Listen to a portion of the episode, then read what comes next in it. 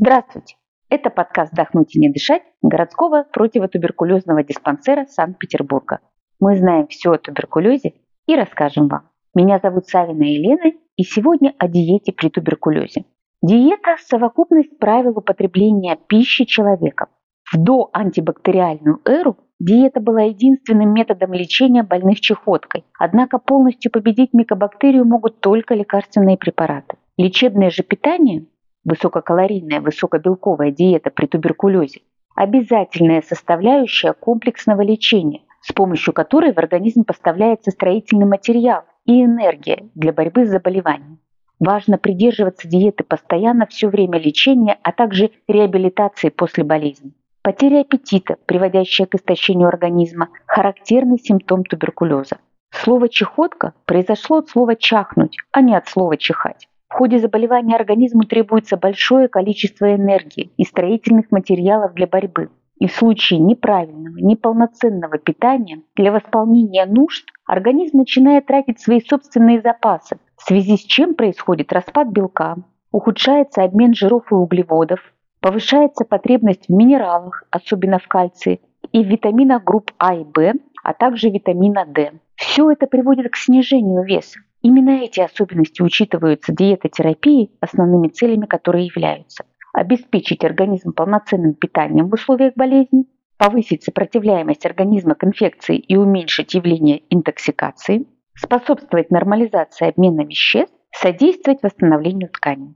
Энергетическая ценность рациона зависит от особенностей течения туберкулеза, сопутствующих заболеваний, массы тела пациента – при обострении процесса требуется более легко усваиваемая пища, затраты на переработку которой организмом минимальны. При затихании туберкулеза может использоваться более расширенное меню. Питание больного туберкулезом должно быть полноценным, но не избыточным. Рекомендуется 4-5 разовое, сбалансированное по белкам, жирам, углеводам, витаминам и минералам питание.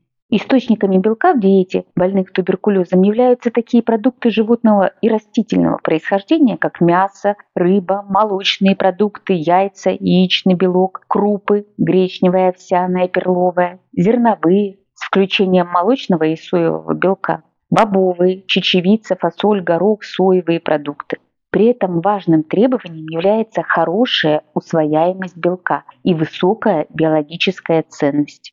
В диет питания используются жиры животного происхождения, сливочное масло, сало, рыбий жир и растительного происхождения, подсолнечное, кукурузное, соевое, оливковое. Ранее практиковавшееся в диете больного туберкулезом использование большого количества жира в настоящее время не рекомендуется, так как его избыток в организме затрудняет деятельность органов пищеварения, вызывает поносы, жировую инфильтрацию печени, угнетает пониженную желудочную секрецию.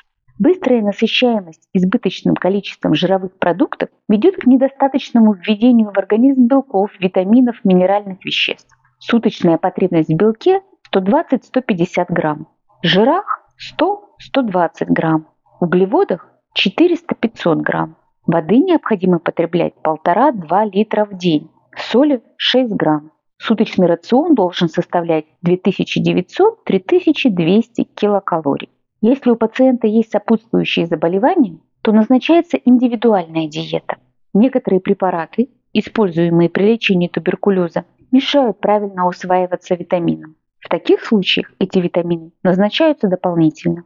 Многие клинические исследования показывают недостаточное обеспечение белком при туберкулезной инфекции. Чаще всего существенно возрастает его потребление. Как же при пониженном аппетите соблюсти очень важные требования диеты в количестве белка? С этой целью используется белковая композитная сухая смесь, пищевая ценность на 100 грамм которой 40 грамм белка и 452 килокалорий. Норма смеси на одного пациента с туберкулезной инфекцией в сутки 42 грамма. В наших соцсетях и в стационаре на школе пациента часто возникает вопрос, а что делать, если нет аппетита? Для этого включают в меню блюда, повышающие желудочную секрецию, супы на мясных и рыбных бульонах, соленую рыбу. Даже красивая сервировка может поднять аппетит. Важно, чтобы меню было разнообразным и не похожим на больничное питание в кавычках, в плохом смысле этого слова. Понятно, что меню составляется в каждом противотуберкулезном стационаре индивидуально. Мы можем рассказать про наш подход к этому вопросу. В городском противотуберкулезном диспансере Санкт-Петербурга действует 14-дневное меню.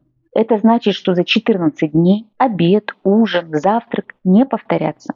Старайтесь и при выписке придерживаться разнообразия блюд, соблюдать диету при туберкулезе. Это посильный вклад пациента в собственное выздоровление.